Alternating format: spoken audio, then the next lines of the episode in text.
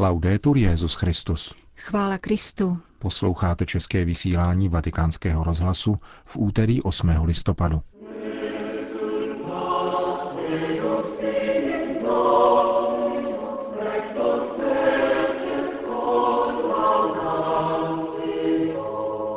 Nelze sloužit zároveň Bohu i světu, kázal dnes papež František v kapli domu svaté Marty.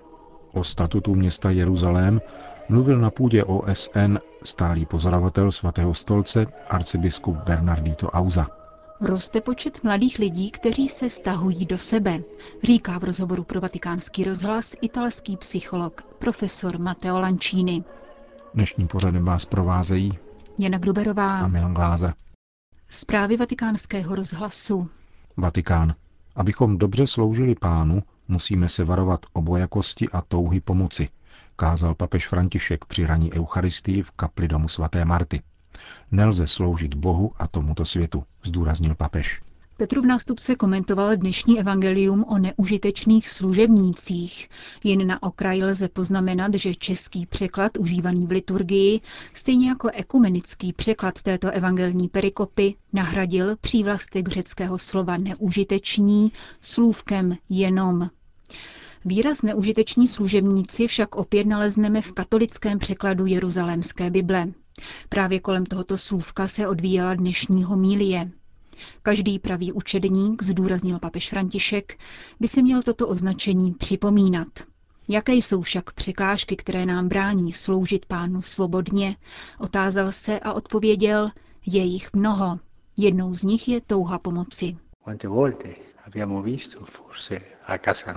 Kolikrát jsme, možná u sebe doma, slyšeli slova, tady poroučím já. A kolikrát jsme to my sami, aniž bychom to řekli, dali druhým pocítit, anebo jim to ukázali. Toto je bažení pomoci.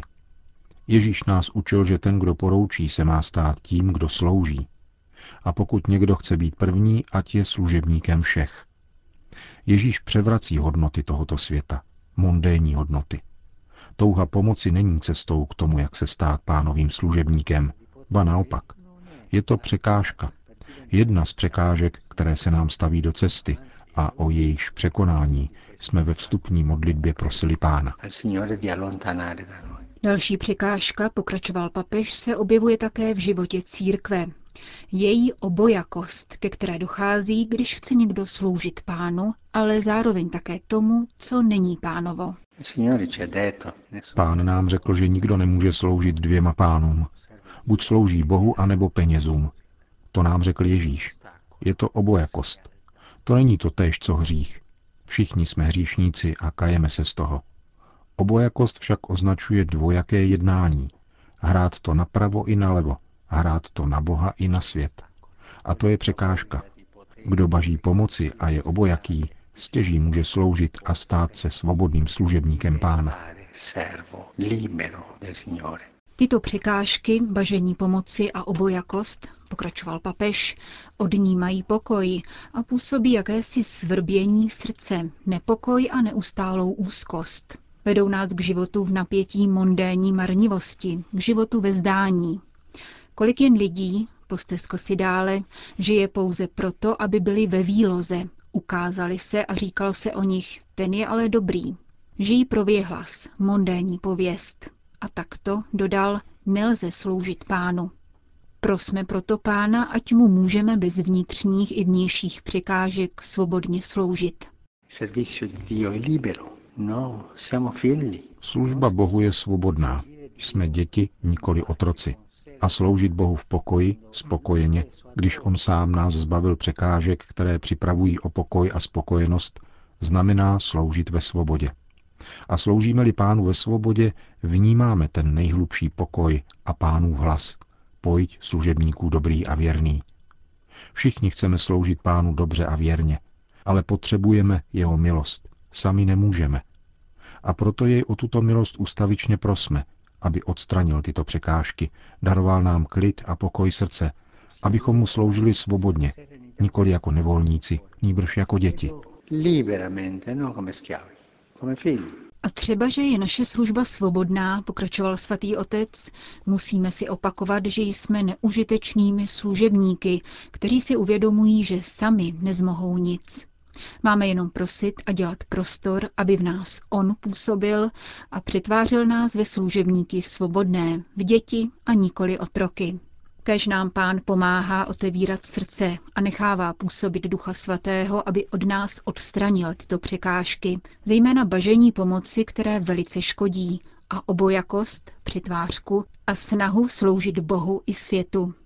Ať nám daruje tento klid, tento pokoj, abychom mu mohli sloužit jako svobodný syn, který nakonec s velkou láskou řekne Bohu, Otče, děkuji, ale ty víš, že jsem služebník neužitečný.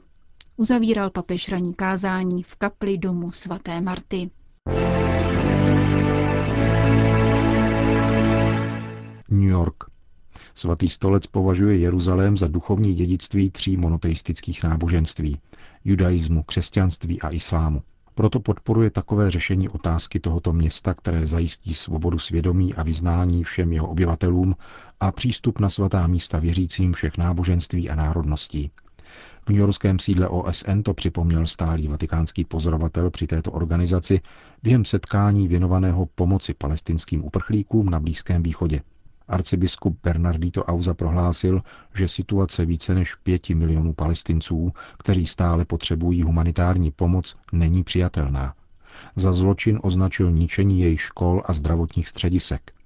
Upozornil, že pomoc pro palestinské vysídlence v rámci agendy Spojených národů pro pomoc palestinským uprchlíkům na Blízkém východě zahrnuje oblasti, kde jsou křesťané přítomní 2000 let a spolu s ostatními skupinami regionu vytvářejí jeho kulturu a historii.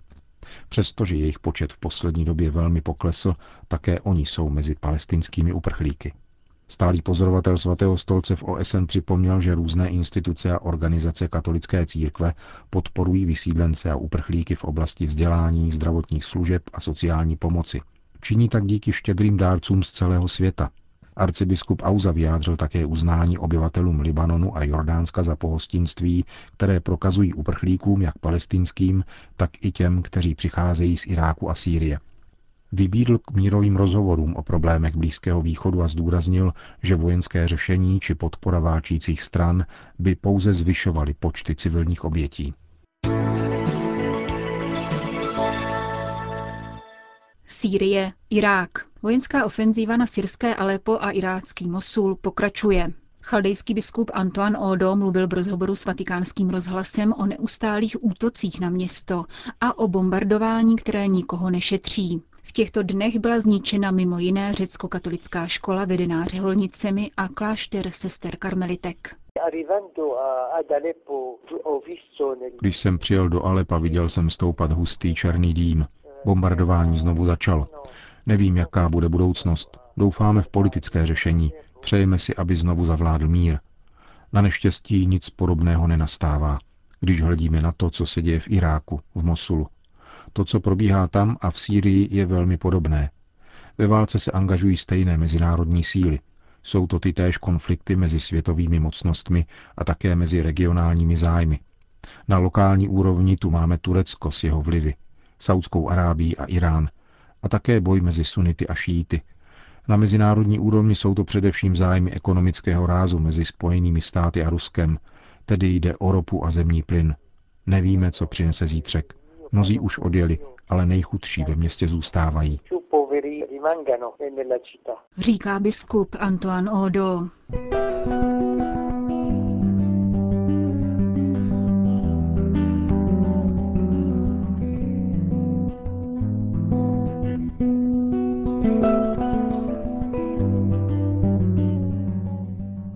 Říká se jim mít z anglického not in education, employment or training.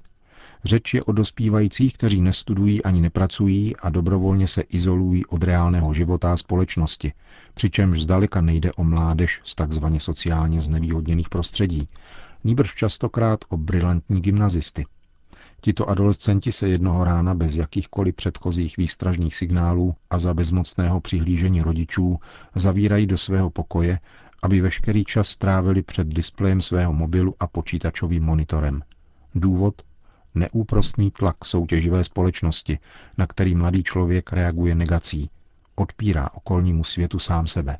Jev silně rozšířený v Japonsku, kde se těmto mladým říká hikimori, sahá už do počátku 80. let. Týká se především prvorozených synů a jeho prvním příznakem je přerušení školní docházky.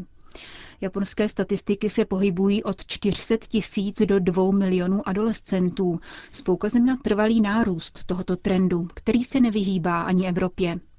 V loni mu věnovala obsáhlé šetření jedna italská nezisková organizace, jejíž téměř 90-stránková zpráva o mladistvých stínech nese příznačný název Ghost, tedy přízrak. Z nedávného průzkumu italské nadace Minotauro, zveřejněného pod rovněž tak výmluvným titulem Tělo v pokoji, vyplývá, že obdobnou životní volbu v Itálii podstoupilo nejméně 100 tisíc mladých lidí.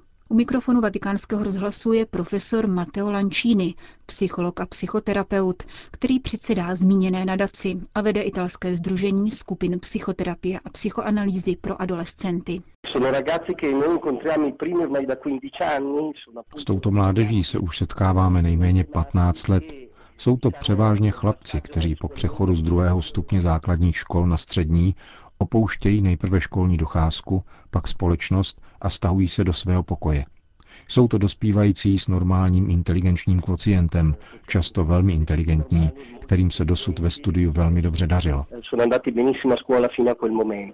Podle vašeho šetření mnozí dotázaní rodiče dávají vinu dnešnímu školnímu systému, který mladé lidi nedoprovází v citlivé fázi dospívání. Nepomáhá jim zvládat bolest, ku příkladu při nehodě či nemoci, náhlém úmrtí někoho drahého, konfliktní separaci rodičů. Mnozí učitelé, kteří jsou sami profesionálně demotivovaní, na místo poskytování podnětů studenty spíše přesvědčují o jejich nedostatečnosti. Z rodinného hlediska je zase u většiny těchto případů patrný naprostý nezájem otců, kteří si nedokáží přiznat svou bezmoc a svého potomka kvůli jeho chování zcela potupí, neli přímo vydědí. V čem tedy spočívá problém? Primárně v rodině anebo ve společnosti? To je složitá otázka. Jisté je, že nové výchovné modely sebou přinesly nové vzorce nakládání s adolescenty. Všimli jsme si, že velkým problémem tu je také vztah s vrstevníky.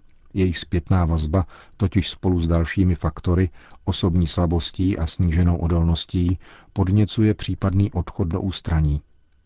Tito mladí lidé jsou totiž krajně závislí na soudu svých vrstevníků. Když například popisují zkoušení ve škole, vysvětlují, že jim nezáleží na výsledku, ale na dojmu, jaký učinili na třídu. Škola se tak stala místem pro úspěšné a populární, Jinak je lépe se stáhnout. Nevíme, zda by volba sociální izolace existovala také bez internetu. Pravdou ale je, že tyto mladé lidi nepřitahuje internet. Jeho pomocí totiž řeší jinou problematiku. Mentalizaci těla. Obtížné oddělování od původní rodiny. Potíž, jak obstát v kompetitivní společnosti, která se řídí popularitou a krásou. Tito mladí lidé se proto stahují do ulity svého domova a mnozí z nich pak internet využívají jako jediný způsob udržování vztahů. Je také třeba říci, že při vážnějších případech sociální izolace, alespoň těch, se kterými jsem se setkal, internet vůbec nehraje roli. Není tedy příčinou odpojení od reality, nýbrž nástrojem, který tito dospívající zoufale používají, aby si s realitou udrželi kontakt. Chladný internet a neosobní soukromí vytěsňující elektronika se tak stávají záchranným kruhem a sociálním asistentem na plný úvazek. Tlumí totiž sociální stud dospívajících, odhmotňují přátelství a zmenšují tak riziko zklamání. Mladí lidé ve virtuální dimenzi nalézají gratifikaci, kterou jim reálný svět odpírá, uzavírá profesor Matteo Lancini.